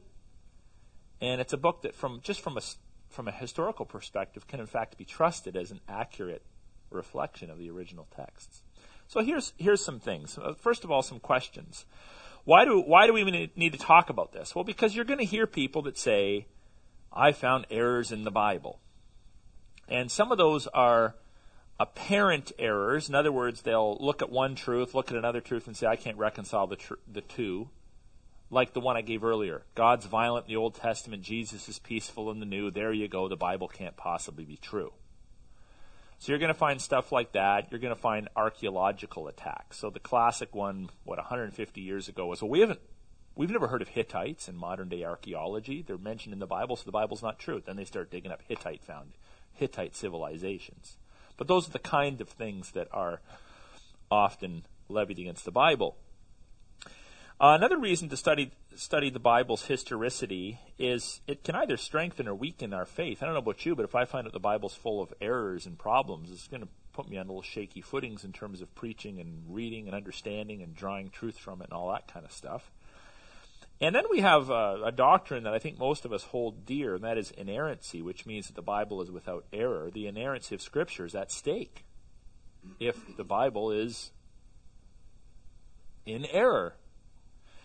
So here's some support for the uh, the answer to the question. Yes, are the Bible documents reliable? Yes, and I wouldn't suggest to you that any one of these arguments by itself is necessarily going to convert someone to Christianity, but it is evidence that does point us in the direction of affirming the historical accuracy of the Bible. So we have, for instance, just the, the method of biblical transmission. So look at the Old Testament. We know that scribes were trained to be super accurate, not entirely without error, but super accurate in their transmission of biblical text and other texts as well. There were other texts they spent time translating. So we know that they counted the numbers of the letters in the books they were copying.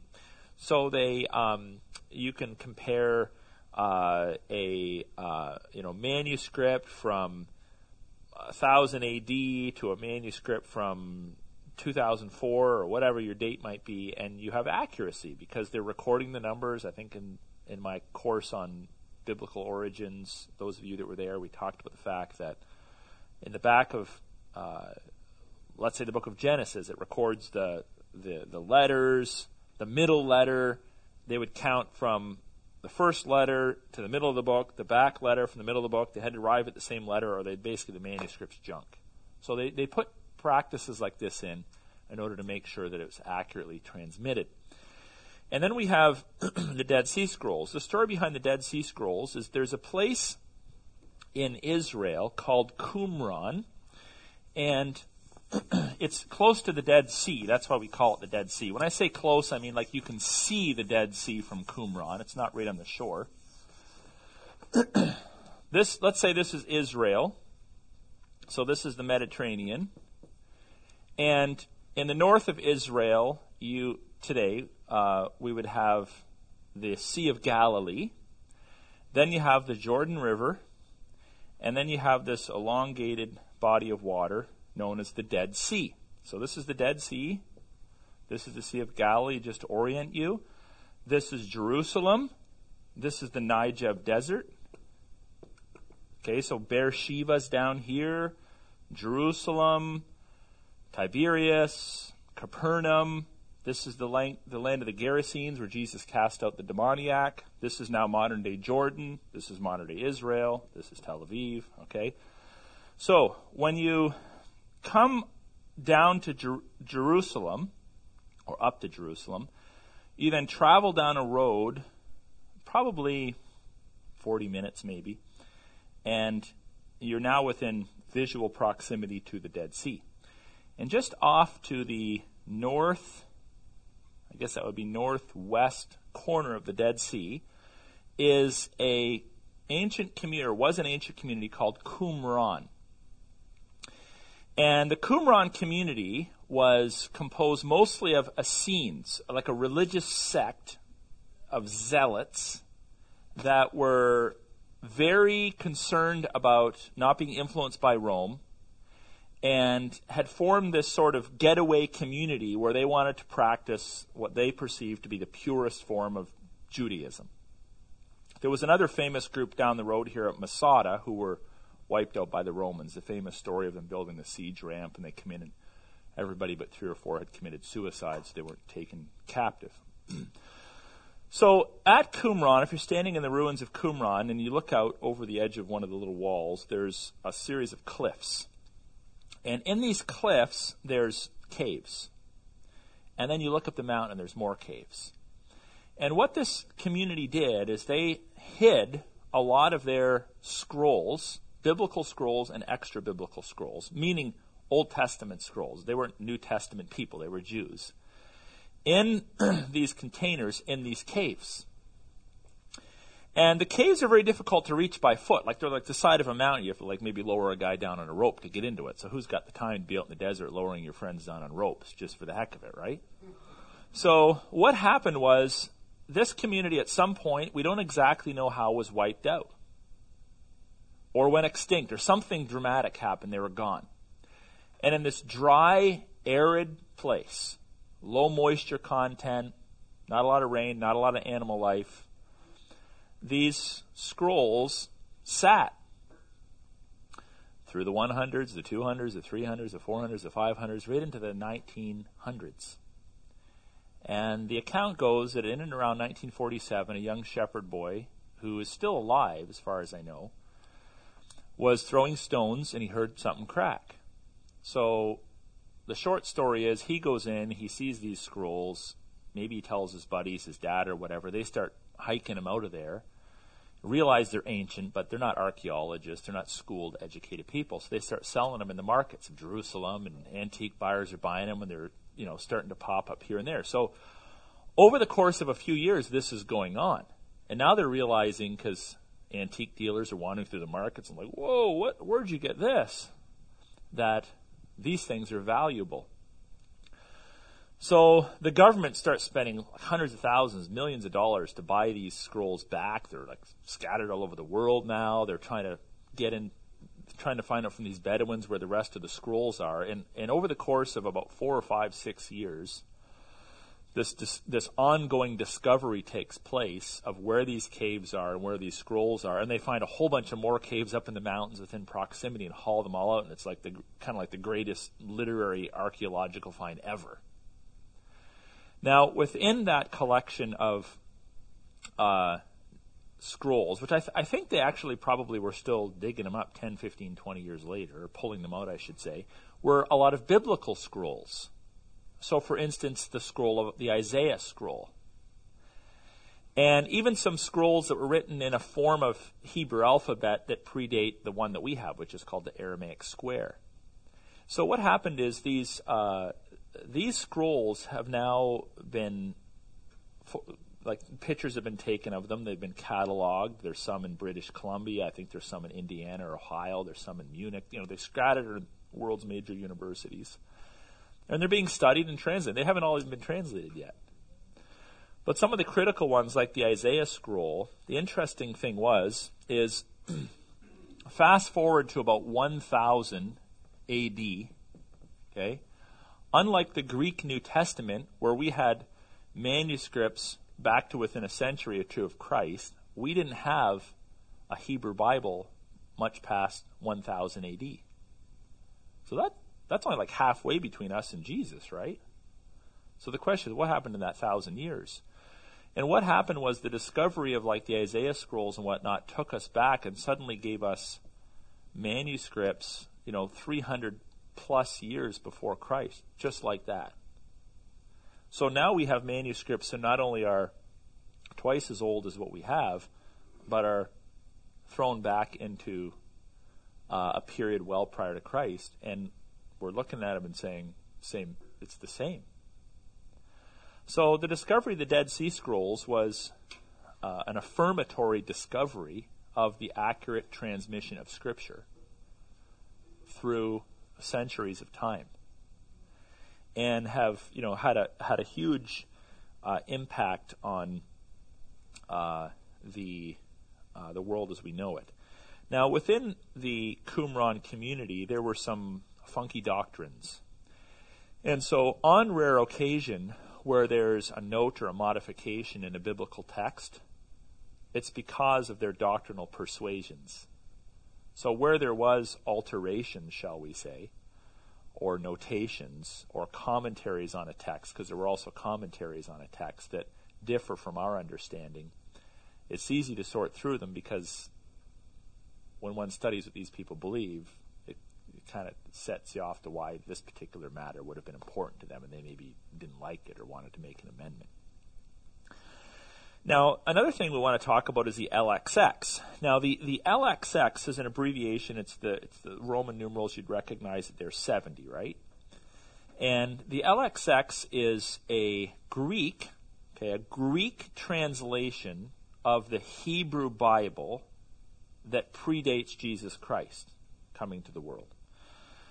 So the written in and around the 3rd century we have a Greek translation of the Hebrew Bible that Jesus himself quoted from. So when Jesus is quoting Old Testament, best as we can tell, most of the time he's actually quoting from a translation of the Hebrew, notably the Septuagint, probably for practical purposes because it was more of a lingua franca, whereas the Hebrew language would have been limited to Hebrew speakers. The um, even the Hebrews were so Hellenized or influenced by the Greeks that reading from a Greek translation would have made more sense to them. So the cool thing about the, the LXX or the Septuagint is we still have these. I have one or two in my library, and uh, what they do for us is they take Hebrew, which is, in some ways, Hebrew is more complex than Greek, but it's not as ac- accurate in terms of like verbal tenses and some of the things that we would look for in the English language.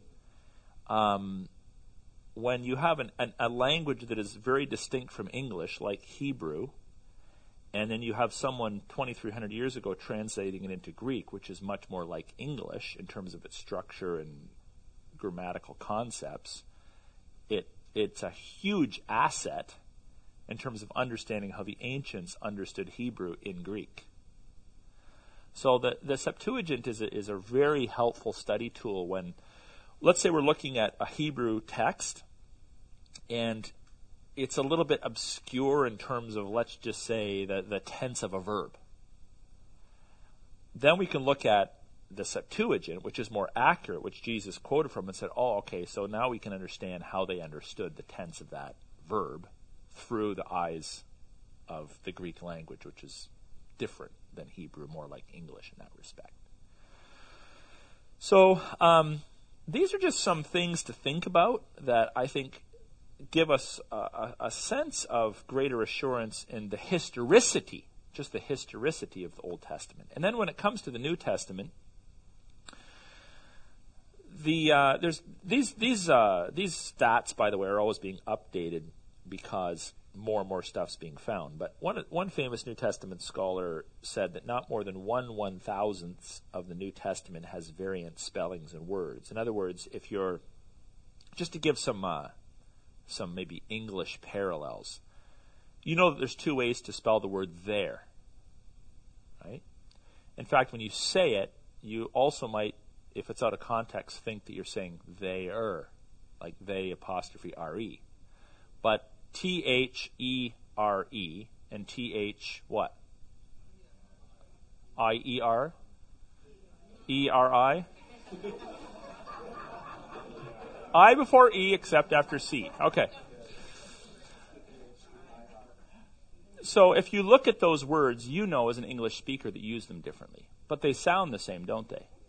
So let's say that you are employed at the Alexandrian School of Manuscripts and you're all scribes and I'm I have the copy and you got your papers in front of you. I'm like, okay, I'm just going to read it to you very slowly and you start writing and each of you is making a copy because we don't have photocopiers.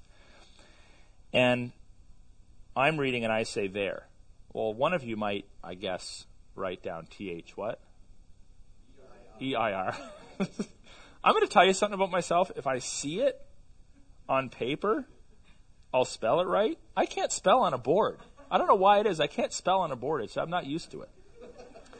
So, anyway, one of you might hear that. One of you might hear T H E R E. One of you might hear T H E Y R E. So, the point being is that obviously it doesn't affect doctrine, but it's a, it's an error.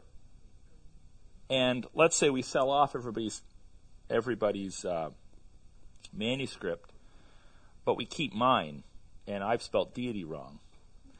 And you know, I lose my job and someone else has my job, and they're now reading it to you, and you say, "How do you spell that?" And he misspelled. You know, the point being is that those errors could be transmitted because of problems with oral communication or that human error.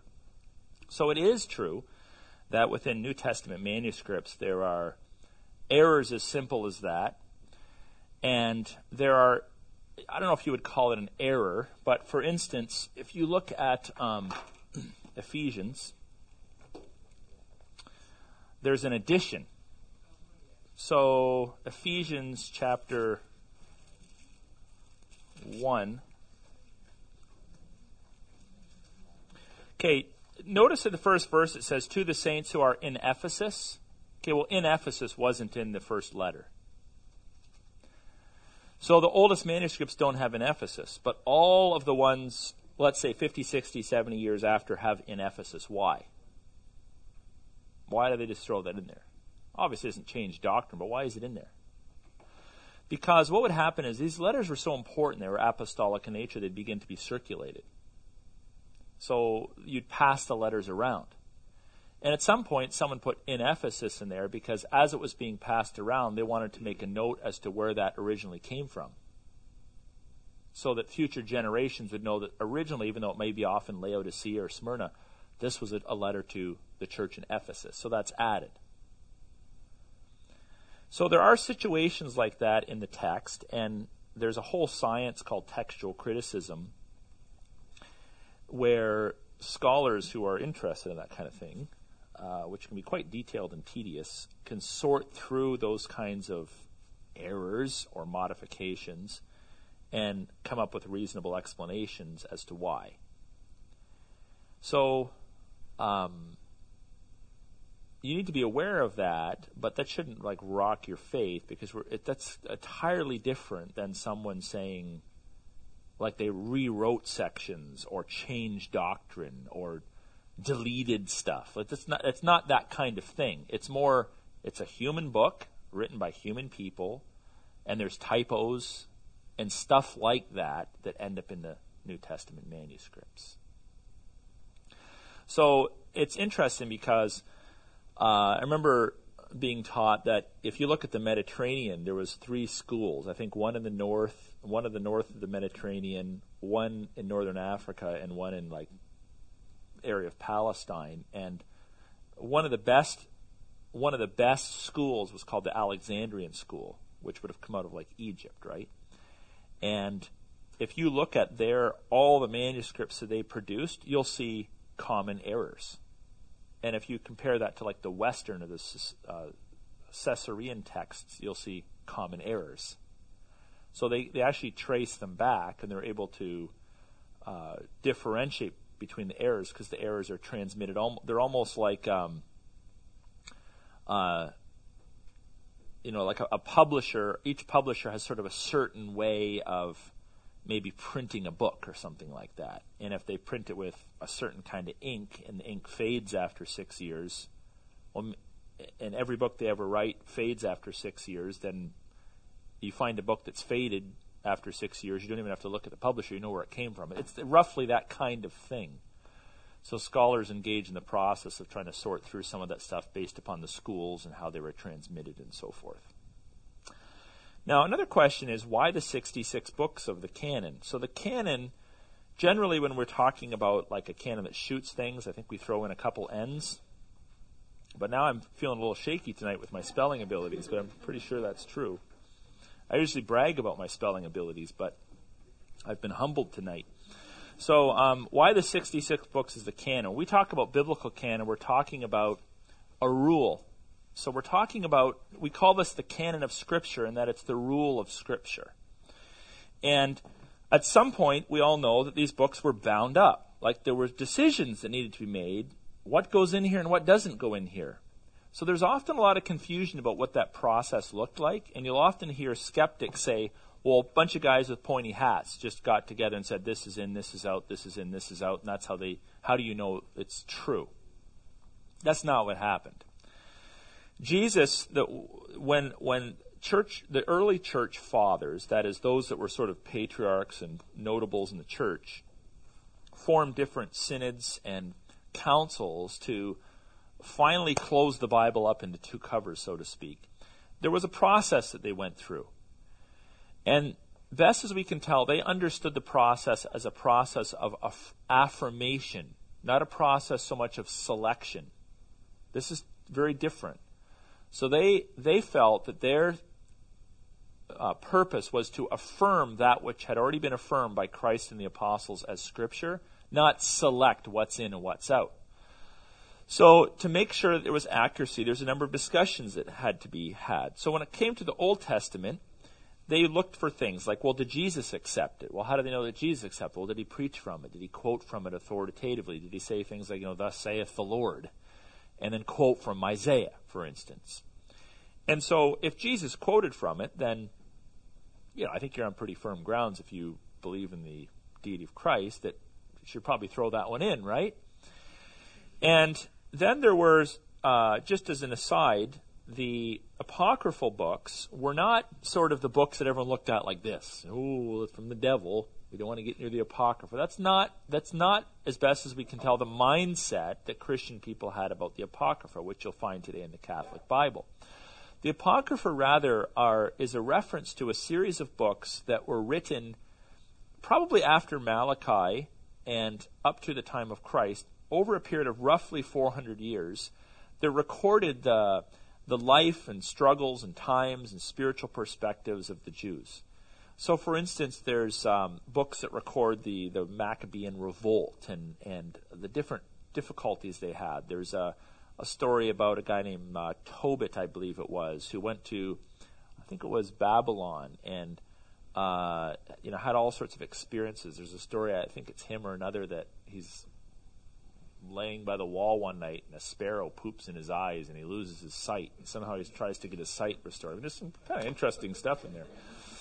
And these are the kinds of, of accounts and stories that may or may not have happened that are recorded in the apocryphal books. So when the church saw the apocryphal books, they viewed them as good history, um, uh, insight into the, the, the mindset and the psyche of people during that period of time, and valuable books. And some of them they would have viewed as being sort of maybe not scriptural, but very very good sort of devotional reading, kind of like we have books today that may the Pilgrim's Progress. It's been around for how long? Like generations, and it's still referenced. We don't. We're not going to throw it in the Bible as the 67th book, but it's sort of so powerful and meaningful that it's been kept and passed on. It doesn't really go out of print. So it was kind of like that. Now, so these books were sometimes r- put into the pages of the Bible in between the Old Testament and the New Testament, but were never affirmed as scripture. They were kind of like like a study Bible. You got notes at the bottom, but you're not saying it's Bible, but it's helpful, it's there. Well, what if we what if we kept the study notes for so long, never changed them, that 1500 years later the church is like, you know what, these are actually Bible now. Well, that's kind of what happened because at the Council of Trent, which was basically a reaction to the Protestant Reformation, the Catholic bishops voted to up the status of the Apocrypha to Scripture. And again, we're talking like 15 to 1800 years, it had never been affirmed as such. and it was not accepted as holy by the ancient saints, by Christ never quoted from it. It doesn't even interest, it doesn't even claim to be the Word of God. And the early church fathers viewed it as helpful, helpful but not canon. Now, when it comes to the New Testament, they obviously looked for claims like the, are these books claiming to be the Word of God? Just because it claims to be the Word of God doesn't mean it's the Word of God. But if it's claiming to be the Word of God, you got to at least consider the claim. So we have some scripture references there of books that claim to be inspired. Um, canonicity is not historically well explained. In other words, we don't have like a detailed list of minutes and motions and all that as to how they totally did it, but it's clear that they were accepted as canon and scripture. Jews accepted the Old Testament.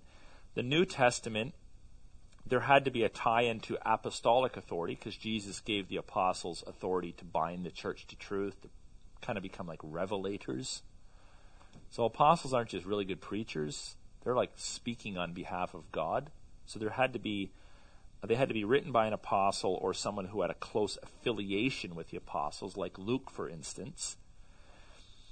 Um, the, the, new, the early church had to have viewed them in some way, shape, or form as canon.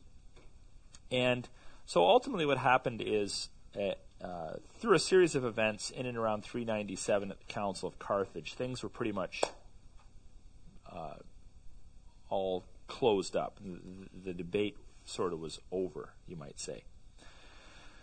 So, three criteria, just to summarize. Um, could the author be shown to be an apostle appointed by Christ?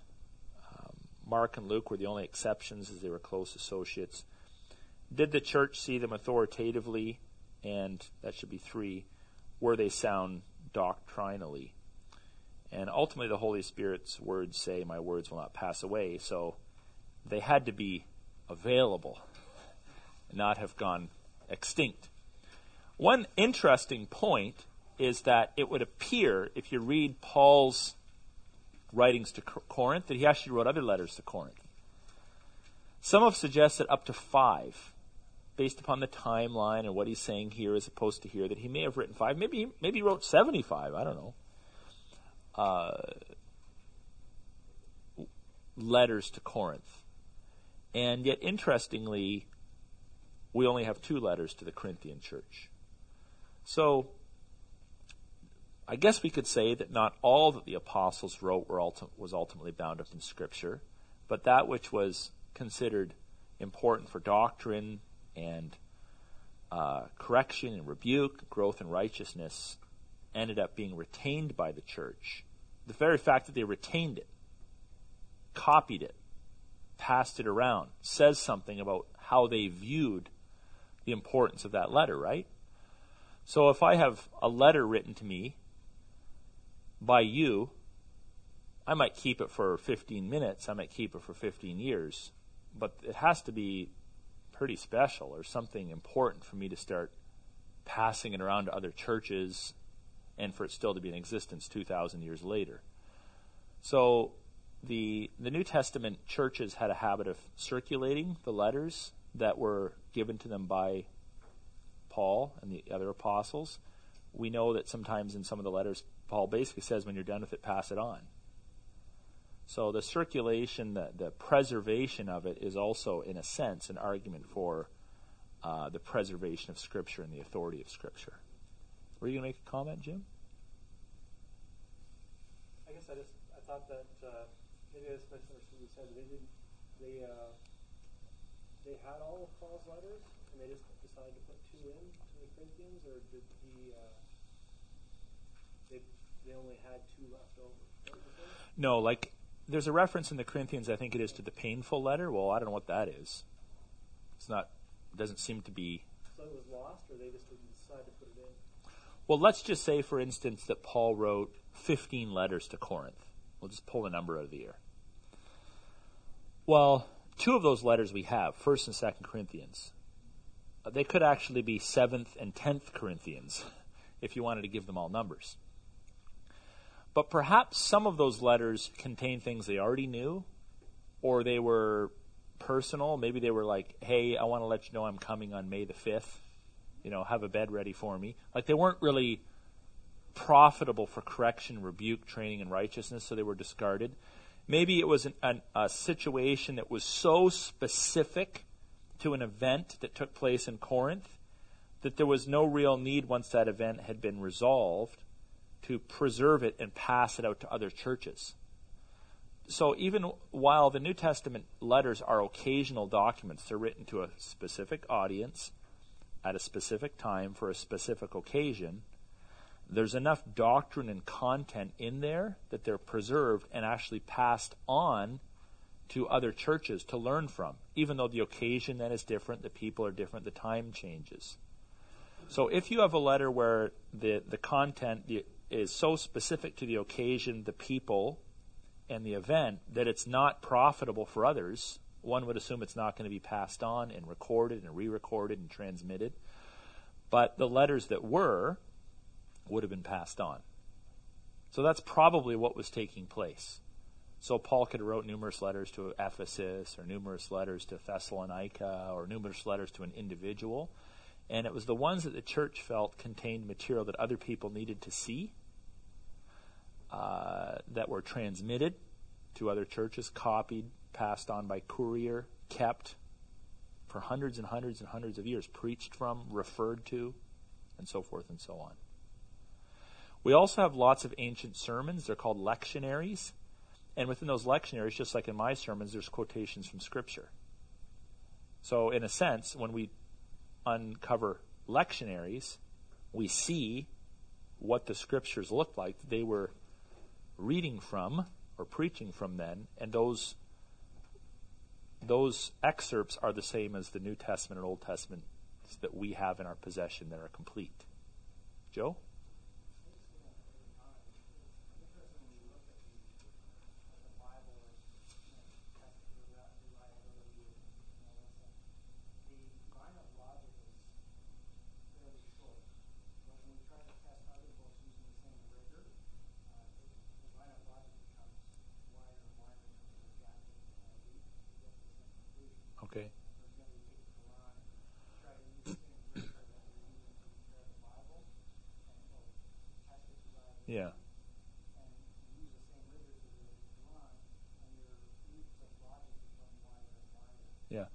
Even though it's such an it's it's a significantly newer book, so you would think that there would actually be better arguments and more reasons to accept it than a book that's parts of our our Bible predate the Quran by what?